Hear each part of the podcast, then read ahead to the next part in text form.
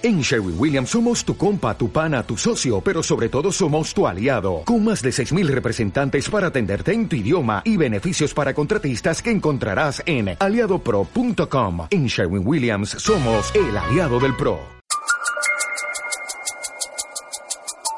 Cada que se pueda un texto o un pretexto. Hoy, el churimo. No sé cómo crecerán las generaciones actuales pero las de antes supimos de la libertad que representa ser de pueblo. En mi caso los linderos estaban marcados por ríos a los que se iba a nadar o a pescar. Por el norte estaba el río Frío donde se pescaban zabaletas, se acampaba y se nadaba. Por el occidente estaba el San Antonio en donde se pescaban capitanes y briolas y se arriesgaba la vida saltando entre rocas. Por el sur estaba el charco de la araña, donde los valientes se lanzaban en clavada y las muchachas se bañaban con ropa en los paseos de los miércoles, y por el oriente estaba el cartama o pescadero, donde se pescaba poco pero se nadaba mucho.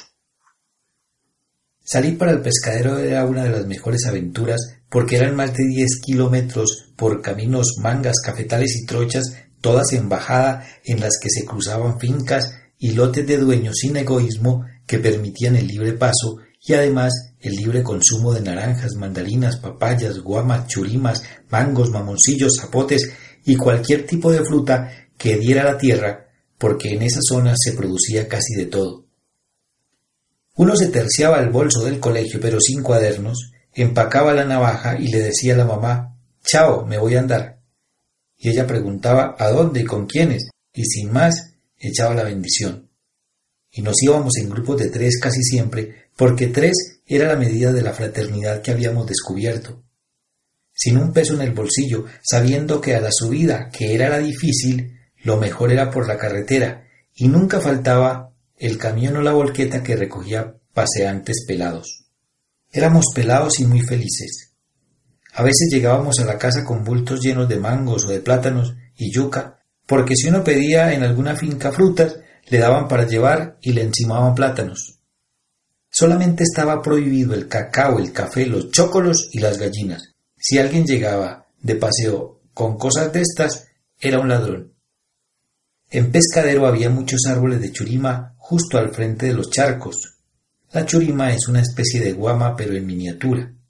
Para quien no conozca la guama porque los hay, explico que es una vaina grande de color verde, haga de cuenta una vaina de arvejas pero de dos cuartas de larga y por ahí de cuatro centímetros de ancha. Tiene en su interior, en varios compartimentos, cuatro, cinco, seis y hasta siete semillas cubiertas con una especie de algodón dulce y jugoso. Una vez salimos de paseo como siete peladitos, todos con edades entre doce y catorce años. Llegamos al pescadero, tiramos baño, jugamos y comimos churimas hasta más no poder.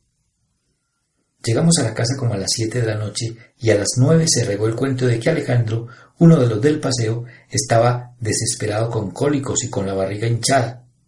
Así que la mamá de Alejandro nos hizo ir a todos a su casa para interrogarnos mientras su hijo se retorcía de dolor.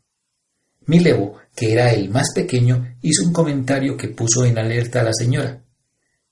Dijo que Alejandro se comía las churimas enteras, que no las botaba, que no botaba las pepitas.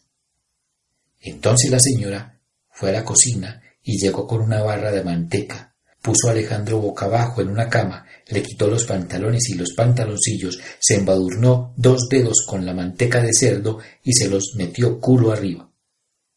Y así como cagan las vacas, fue saliendo una montaña de semillas de churima del pobre niño ultrajado por su madre frente a un público de cinco niños curiosos y cuatro vecinas que regaron el chisme porque en ese momento solo hubo asombro y reconocimiento a la sabiduría de la mamá de Alejo. Pero al otro día ese era el chiste de la cuadra. Y de cuenta de eso, todo el mes Alejito libró peleas después de clase con quien le gritara churimo o manteco, porque no hay nada más cruel que las escuelas. Tanto que Alejandro, antes de dejarse poner el sobrenombre y después de retirarnos la amistad a todos, se perdió del mapa se fue para otro pueblo a vivir donde una tía y nunca más supimos de él.